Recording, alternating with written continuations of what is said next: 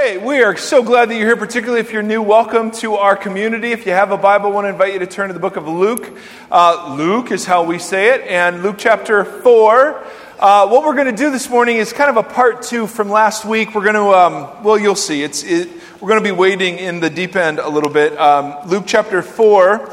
By the way, if, if you are a regular around here, I want to let you know on April 6th, Mr. Michael Cork and his wife Denise are going to be visiting uh, our 8 o'clock service. And so I want to let you know it's worth getting up a bit extra early for that. We're so excited to have him back. He was uh, one of our worship pastors for years and years and years here. Um, Luke chapter 4. Also, I, I spent yesterday working on a play structure, one of those big Costco play structures. You know, it's like hundreds of pieces of uh, lumber and lots of screws and things. And, and, and men and women, I just, I, I want to just share with you a lesson I learned yesterday. Where the drill fails, the hammer succeeds. Luke chapter 4, verse 1, you'll remember Jesus, full of the Holy Spirit, left the Jordan and was led by the Spirit into the wilderness, where for 40 days he was tempted by the devil. He ate nothing during those days, and at the end of them he was hungry. The devil said to him, If you are the Son of God, tell this stone to become bread. Jesus answered, It is written, Man shall not live on bread alone. The devil led him up to a high place, showed him in an instant all the kingdoms of the world. And he said to him, I will give you all their authority and splendor. It has been given to me, and I can give it to anyone I want to. If you worship me, it can all be yours. Jesus answered, It is written, Worship the Lord your God and serve him only. The devil led him to Jerusalem had him stand at the highest point of the temple. If you're the Son of God, throw yourself down from here. And then the, and then the devil quotes Psalm 91 He will command his angels concerning you to guard you carefully. They will lift up. Uh, they will lift you up in their hands so that you will not strike your foot against a stone. Jesus answered, It is said, Do not put the Lord your God to the test. Now, what's so interesting here is that Jesus, as we saw last week, this is really part two. As we saw last week, right, Jesus, the tests, these temptations really had to do with the kind of Son of God he was going to be.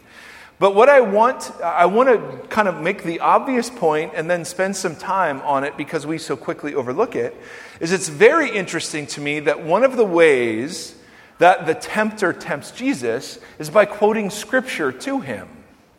And, and, and that one of the things that I, I think sometimes we in America are guilty of uh, is being susceptible to that kind of pulling stuff out of context. Because if you go to Psalm 91, go there really quickly, Psalm 91 is really an amazing promise that God will keep somebody from harm if you just trust Him.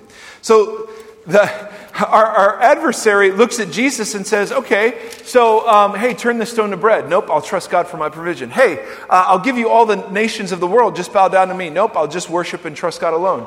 Okay, well, if you really want to trust God, throw yourself off the temple because here's this verse that says he'll protect you. And it's not just the verse, it's the whole, whole psalm that says this Psalm 91. Notice verse 1 Whoever dwells in the shelter of the Most High will rest in the shadow of the Almighty. Shelter and shadows, those were, those, some think those are different names for uh, parts of the temple. I will say of the Lord, He is my refuge and my fortress. So, so this is the, the psalm that's being quoted to Jesus as he's at the top of the temple, in the shadow of the temple, or the wing of the temple. I will say to the Lord, He is my refuge, my fortress, my God in whom I trust. Surely God will save the person that trusts Him from the hunter's snare and from deadly pestilence, sickness, disease. He will cover you with feathers, and under his wings you will find refuge. His faithfulness will be your shield and rampart. You will not fear the terror of night, nor the arrow that flies by day, nor the pestilence that stalks in darkness, nor the plague that destroys at midday. A thousand may fall at your side, ten thousand at your right hand, but it will not come near you. You will only observe with your eyes and see the punishment of the wicked. If you say, The Lord is my refuge, and make the Most High your dwelling, no harm will overtake you. Ooh. So no disaster will come near your tent. And this is the part now Satan quotes. For he will command his angels concerning you to guard you in all your ways. They will lift you up in their hands so you will not strike a foot against the stone. You will tread on the lion and the cobra. You will trample the great lion and the serpent. Because he loves me, says the Lord, I will rescue him. So, hey, Jesus, you really want to trust God? Go ahead, cast yourself off. And he quotes a passage that is an unconditional promise to protect the person from harm who trusts God. Now, if you just took that passage, I mean, you'd think, well, that's, that's the, that's, I want that as my life verse, right? No harm will come to me because I'm trusting in God. And I want you to notice that of all the ways the enemy goes after Jesus, he's using one of the Psalms to do it. And for us, we're the kind of folks, we believe this about the Bible. We believe you can open the Bible and not know anything about it and benefit. It is so simple, a child can open it and understand its central message. But we also believe it's deep enough that you could spend your whole life plumbing its depths and never reach the bottom. And both things are true. So I want to talk about how we plumb the depths because I've seen me and I've seen the Christian community in America get swept up when passages are taken out of context, blown into a full theology of blessing, and the people of God who really turn out to be some of the most blessed people in the history of the world who live in America spend their lives just trying to find more blessing. Whereas I really think the invitation is to use the blessing we've been given to bless others. And so, what I, what I see happening is that there's this grid through which we read things that just needs to be deconstructed and then put back together. So, this, there are motivational messages, there are inspirational messages. This is an educational message. This is this is worthy of a shout of praise. So, we're going to do a little hermeneutics today. I want to do a message on how you understand this book. I want to go through six different dimensions that I see behind every text, and then I want to apply those dimensions to Luke 4. And then, if you go back and listen to the message from last week, you'll see all I did in message prep was take the six dimensions and apply them, answer them, and that was the teaching. Okay? So, this goes with that week and it will teach you how to date well. Now, first dimension is this. Okay, six dimensions, and I'm sure there are more than this. But here's six that are forefront in my mind. Dimension number one is the historical dimension. This Bible is about real people at real places at real times, and it was written for an original audience and not for us. Now, God certainly speaks to us thousands of years later, but it was for them before it's for us. So we believe that you can open the Bible, close your eyes, pick a verse, and God will speak. Yes. But that's not maturity. Maturity is recognizing that this is real people, real places, real times, and that there's work that has to be done to really understand a lot of the nuance. So let me give you an example. I have in my hot little hand romantic emails from my sweetie to me in the year 2000. Emails these days are much shorter. hey, you know, what do you want for dinner? But back then, there was some romance. Now, imagine 2,000 years from now, somebody in the Middle East speaking an entirely different language gets these.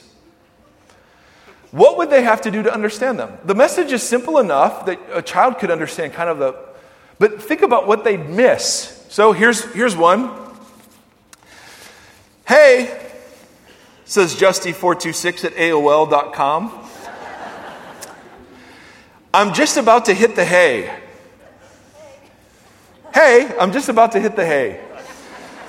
You are up and ready to begin your Saturday. I'm so tired. I did three runs tonight by myself. I didn't ask anyone to help me tonight. I pretty much moved everything. But can you imagine hit the hay? What's hit the hay going to sound like? I mean, we know that means like go to sleep. But 2,000 years from now in a different language, I'm going to hit the hay? Hi. I can hear her say it. I love technology. I love that I was able to check my home email account here at school I was hoping to have email waiting for you, and I'm so, all caps, happy that there was. Like I said last night, I'm so grateful that I am so busy. I didn't get back from LAX until 11:15 last night. Finally got to bed about half an hour later. I have to tutor until 5:45 tonight and then get Katie to John Wayne. Now, we know who LAX is or what LAX is, and we know who John Wayne is, and this is a reference to the airport. But 2,000 years from now, you think people would get that little nuance if they didn't do some homework? Ohio State won. I'm sure this was clearly not this year. Ohio State won. I am sure that you aren't surprised. There have been some awesome close games today, quite a few overtimes and wins in the last seconds. I've gotten, haven't gotten to watch much. This is definitely my favorite time of year. Spring is in the air, and the best basketball around is on the air.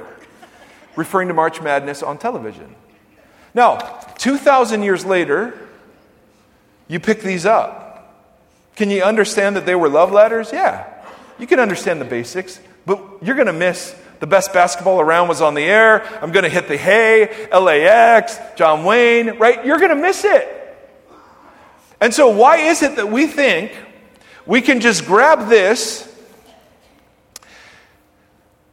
translate it already for us into English, and just go, well, yeah, okay, what's this verse mean to me?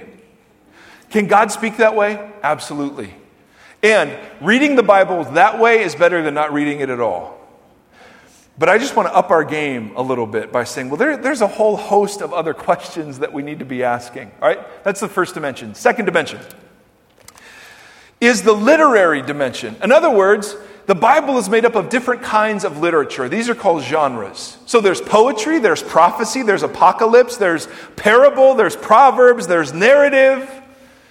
And you read all of those differently, right? I mean, if I'm sitting here and I pick up a biography of C.S. Lewis versus the Chronicles of Narnia written by C.S. Lewis, I read these differently, correct? So when we talk about people in his biography, I assume they're real. When I talk about Aslan and Lucy and, you know, Edmund, I'm assuming like these are parabolic. This is a story. But when it comes to the scriptures, people will say, well, do you read it literally? And, and yes isn't the right answer. The, the, the yes should be I read it literarily. Where it's meant to be taken literally, I take it literally. Where it's meant to be metaphor, I take it metaphorically. Where it's meant to be poetic, I take it poetically. So when you get to different parts of the Bible, part of the confusion comes because we're using the rules of one genre to try to interpret a different kind. Third, or fourth, third is what I said is the narrative dimension. In other words, this, the text you're looking at, is part of a bigger story. Now you say, no duh. I say, how many people claim for their life verse, Jeremiah 29, for no, the plans I have for you, says the Lord, plans to bless you and prosper you. That is all over America. But the part right before it, immediately before it says, I'm not going to talk to you for 70 years while you're in exile. I don't see many Americans claiming that one right? And it's fine to have bits and pieces of motivational passages, but man, it gets so easily twisted. I mean, my kids uh, enjoy puzzles. I enjoy puzzles. What's the most important part of a puzzle? Not the corners, no. nope. It's the box top, ladies and gentlemen. I just want to be really clear. Right? I mean, I can try to put a puzzle together without the box top, and you can do that. It's a lot of extra work. But to really put a puzzle together well, it's really helpful to know how all the pieces fit together.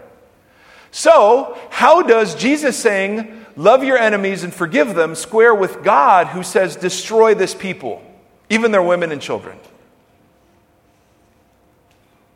I mean, see, we get into trouble because most of us don't have a box top. We just kind of pick and choose without any reference to the bigger story. And you can use the Bible to say anything. Let me give you an example of the abuse of this. Mary Poppins. I know you were thinking of that. Mary Poppins, great Disney movie, mid 60s, kind of, uh, uh, kind of a musical. Let me show you a bit of Mary Poppins, all right, just in case you haven't seen it. Mary Poppins, Walt Disney's newest and most delightfully entertaining motion picture. Starring the toast of Broadway's musical stage, the incomparable Julie Andrews. For a spoonful of sugar helps the medicine go down, the medicine go down, medicine go down. Just a spoonful. That's how my kids look when I'm about to give them medicine. Right there. In a most delightful way. Right? So it's cute, it's sweet, it's about a nanny that comes and there's animation and they kind of they help this family become more of a family. It's just really positive, really sweet. But there's another way to tell the Mary Poppins story if you just pick and choose some parts. Instead of being sweet, it can be terrifying. Go ahead, turn your eyes to the screen. This is called the Scary Mary edition.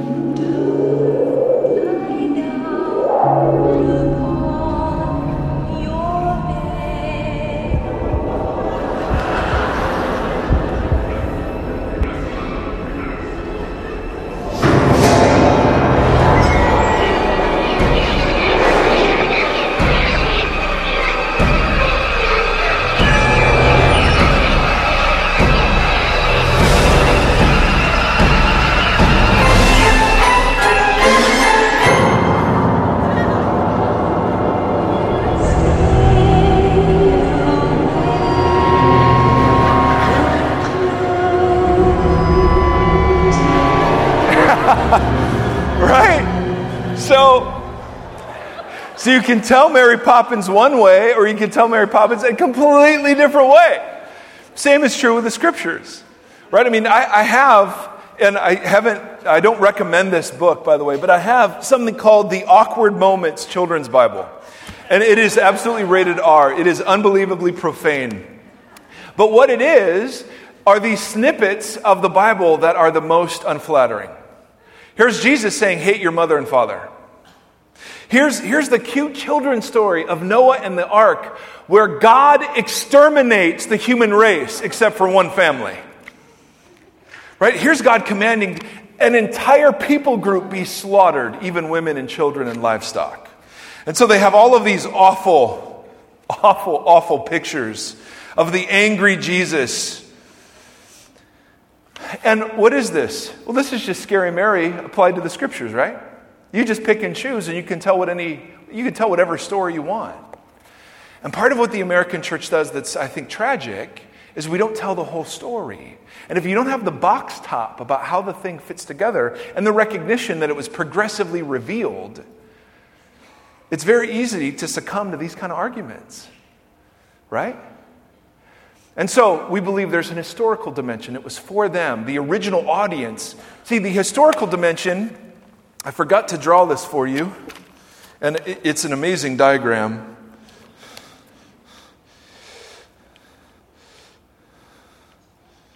Twenty-first. So here's first century audience, 21st century audience. See, what we want to do is we want to read the Bible and say, hey, how is it relevant to me? When in actuality, I think the harder and more important work is how would the original hearers have heard it? And then, how does it apply to me? See, if we just jump from here to here without doing this direction, man, you get some really wacky stuff floating around the American church, right? So the historical dimension looks backwards and says, how would the original audience have heard this? The literary dimension recognizes that you read different parts of the Bible differently. The narrative dimension means it's all part of a bigger story, and the bigger story helps interpret the individual pieces. The fourth dimension is the most important it's the gospel dimension. And it is the Bible is a story not about you improving your life. Not about, this isn't a self help manual. This isn't about you being a better husband, father, student, son, or daughter. This isn't about five tips for a better marriage or three techniques for a more successful business. This is the story of God invading human history relentlessly in love and pursuing his wayward creation. That's the, he's the star of the story. But when I read it, it's about me. What do I get out of it? What does it mean to me? So we read it narcissistically and individualistically, whereas the scripture was went communally with God as the center.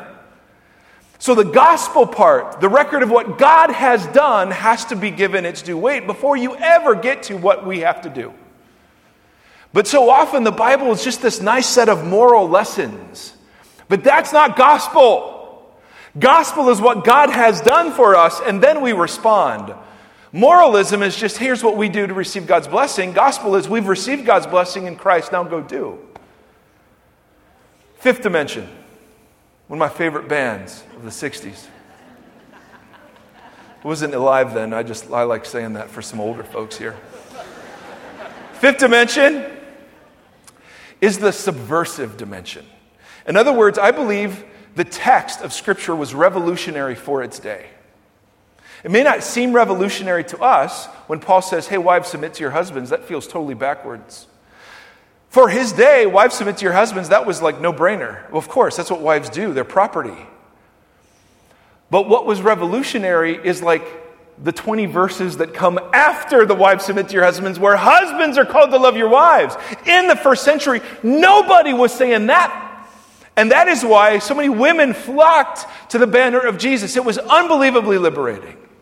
So when people say, man, the Bible's anti woman, you have no idea how subversive Jesus was and how subversive Paul was to the norms of their day. Even the Old Testament stuff, when you get into Leviticus and Deuteronomy, and you're reading, like, really, you sell a person for this? What the world? Da da da da da. Then you compare it with what was happening in the culture around it, and you say, oh, it really was ahead of its time. The last dimension is the experiential dimension. That means that the Bible is meant to be lived, not learned. In fact, the best way to learn it is to live it. And part of the American church's problem, and I'm a part of this, someone has said the American church has been educated far beyond its willingness to obey. So we love obscure points of doctrine, but loving your neighbor and blessing your enemy, ah, as long as I'm right, love doesn't matter. Boy, Jesus flipped that sucker around, right? So we can debate predestination all day. But until you're laying down your life for others, what's the point? So, six dimensions. Now, let me show you this is an equipping message. So, let me show you the kinds of questions I ask of a text, and then we'll jump back into Luke, okay? And this is all too much. I understand that. We're going to skip some Dallas Willard, which hurts my heart. So, the historical dimension. What are the words? What are the significant words? If they're Greek, what are the Hebrew equivalents? If they're Hebrew, what are the Greek equivalents? Are there words that share the same root? Does this word have a picture or image or practice that it comes from? Are there word plays, puns, innuendo that comes from this? Where else is it used in the Bible? What's its first mention? How often is it used? Is it rare? Is it common? Then I ask about places. Where does this, what, where does this story event passage take place? What was it known for? How does this place look, feel, feel like? What pictures can I show of it? What else happened here? What would the original audience have thought when they heard about this place? I ask about time. What was happening during the events recorded around the world, geographically, politically? Why was this written and to whom? What relevance do names and dates and places have? So when Luke talks about in the days of Caesar Augustus. That's just not an incidental, mess, uh, incidental mention. There's something big going on there. I ask about the literary type. What kind of literature is this? What's said around the passage? I ask about how the text fits into the larger story. Where is it on the progressive revelation of God to his people? What does this have to do with what God's doing today? Where else in the Bible does God say this, do this, act like this? Is it the normal pattern or is it unusual? Does Jesus engage with this idea, subject, tradition, or place? Where does God, where does the vision of life with God given to us in this text clash with the worldviews around it? Where was it revolutionary in its day? How does it confront us? Where is it true outside the Bible? So, that's all intro. Last week, we studied in depth Luke chapter 4, verses 1 through 13. The sermon I gave may have been the greatest sermon ever. but you did stay awake? Was that the first one? Pro- she said, probably. There's an ongoing joke. Some of you have been offended because I talk, I talk about how often my wife falls asleep during my sermons. Some of you are offended by talking about my wife this way. I think it's really cute, endearing, and totally needed by this guy, uh, someone who's unimpressed with him. Now, I want to show you how I take those six dimensions and apply it to a text, and you'll see exactly if you go back and listen to last week. That, that's all this was. My goal is not that you have to feel like you have to become an expert in Greek and Hebrew. My goal is that you learn to ask better questions. Because the biggest obstacle to actually knowing the Bible is thinking you already do. Do you understand that? See, John 3:16, for God so loved the world he gave his one and only son that whoever believes in him shall not perish but have eternal life. Kid can understand that.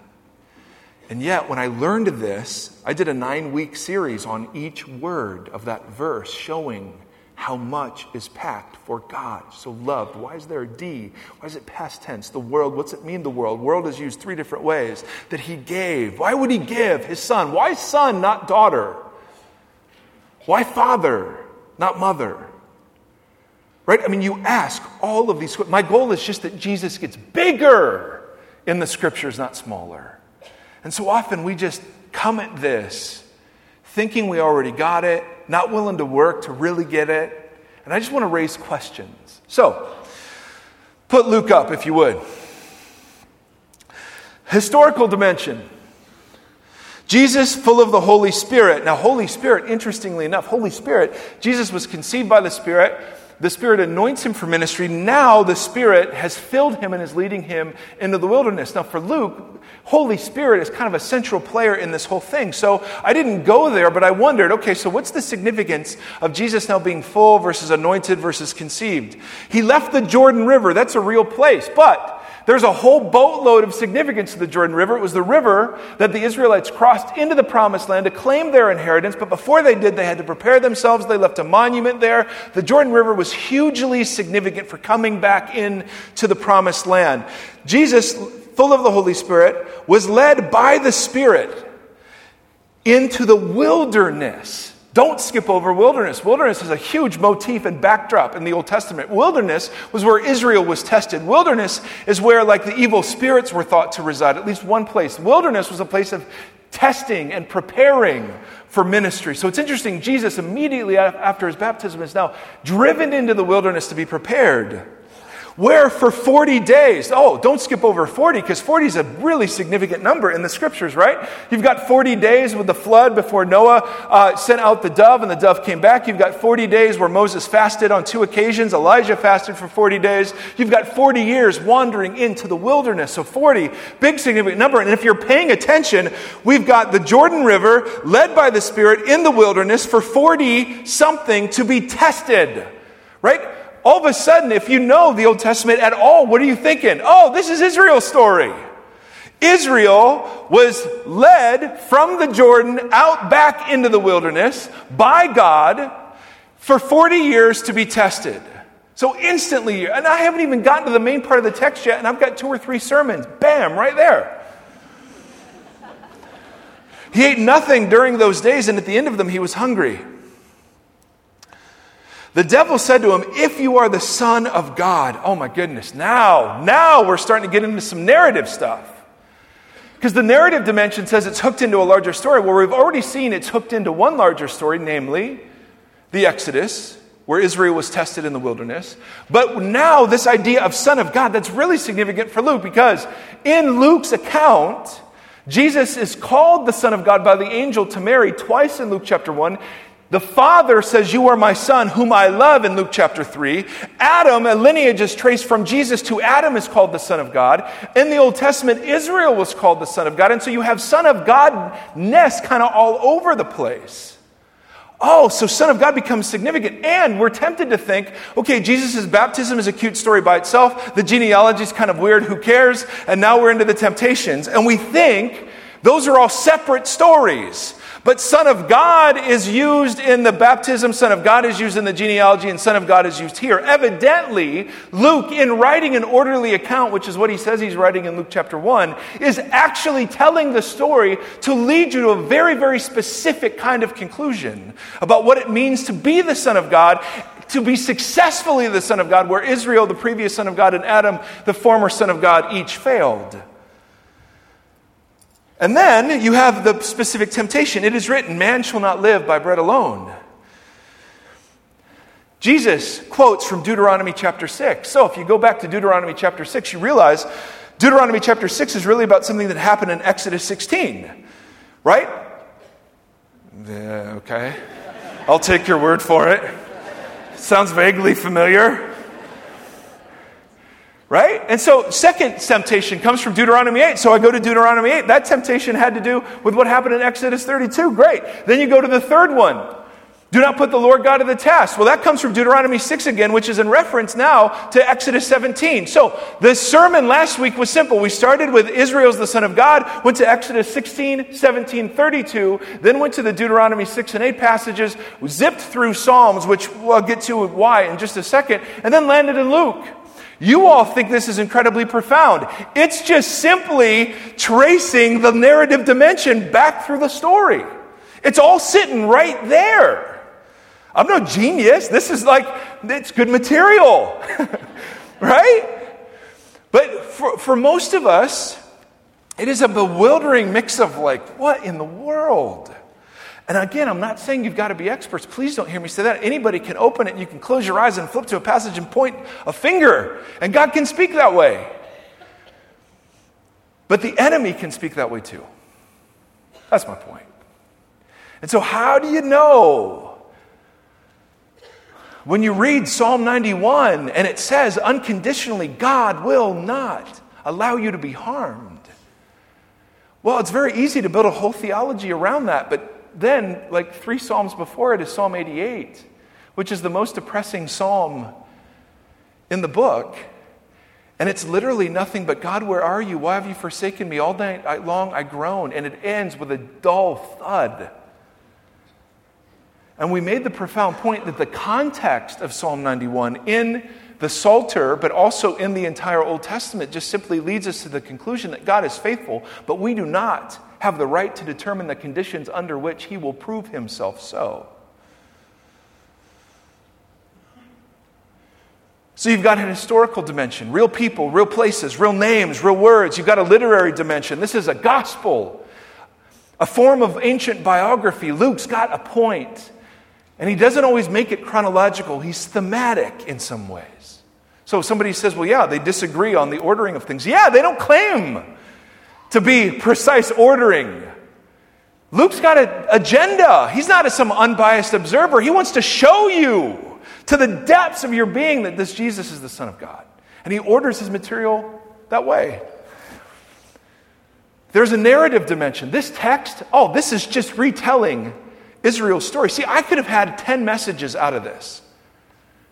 It's that deep. But the one part that I really want to draw your attention to is the gospel dimension. Because how is this text normally understood? Here's how Jesus resisted temptation, here's how you resist temptation. Right? Just a one to one correspondence. Jesus was compassionate, you be compassionate. So much of teaching is just that. Look at the example of Jesus, now go do that. And is there a place for that? Utterly and absolutely, but that's not gospel yet. See, by retelling Israel's story and by retelling Adam's story, what Luke is saying isn't that Jesus is our model, but Jesus is our representative. Jesus is the obedient Son, and for those found in him, we will read later in the New Testament, he is a sympathetic high priest because he underwent temptation. He is able to save completely those who call upon his name because he was perfectly obedient to God. He did what none of us could do. The gospel point is it's not about you resisting temptation, although we can learn about that. The bigger point is that Luke's saying, this is, son of, this is the Son of God that you can trust your life to. Tempted in every way, yet was without sin. It's a gospel point, not a moralistic point. And then the last dimension, the subversive, excuse me, the fifth dimension was subversive. We could have spent all kinds of time on how Jesus was subverting some of the Jewish messianic ex- expectations that were represented in Satan's testing. And then the experiential dimension was simply this Jesus honored the Father's path for him. and refused to cash in on his unique relationship with God to forego hunger, to worship Satan, to forego the cross. He simply was willing to walk the path of dependence and humility. There's a path before you. Will you take shortcuts or not? But you only get to that part after you've done the other five. Are you with me on this point, men and women? Now,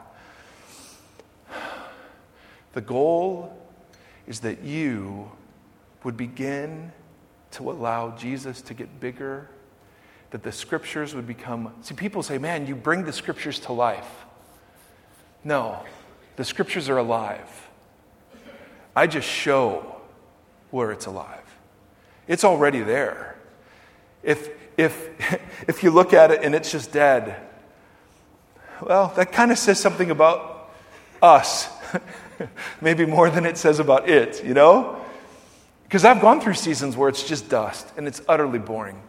I get it, I get it, I get it. And there's no shame if that's where you're at. I'm just simply saying we have an enemy that loves to take part of it and elevate it over the rest. How much does that happen in our world, in the Christian world today? I'd say a whole heck of a lot. We've got people saying, yeah, we're not going to talk about sin. Mm.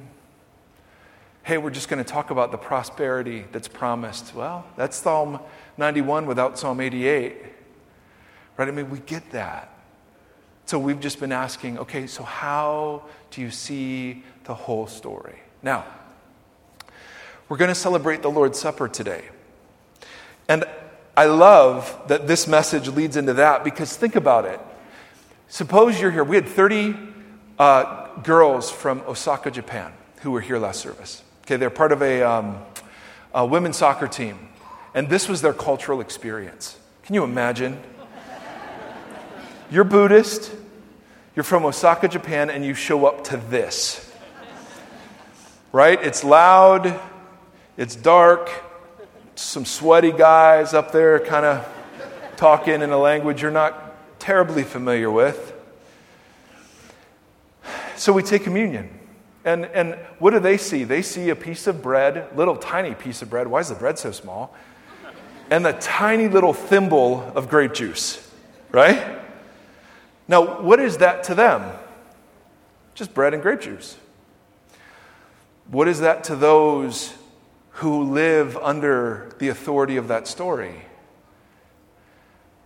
It's our freedom, it's our calling, it's our salvation, it's irrefutable proof of God's love and His holiness.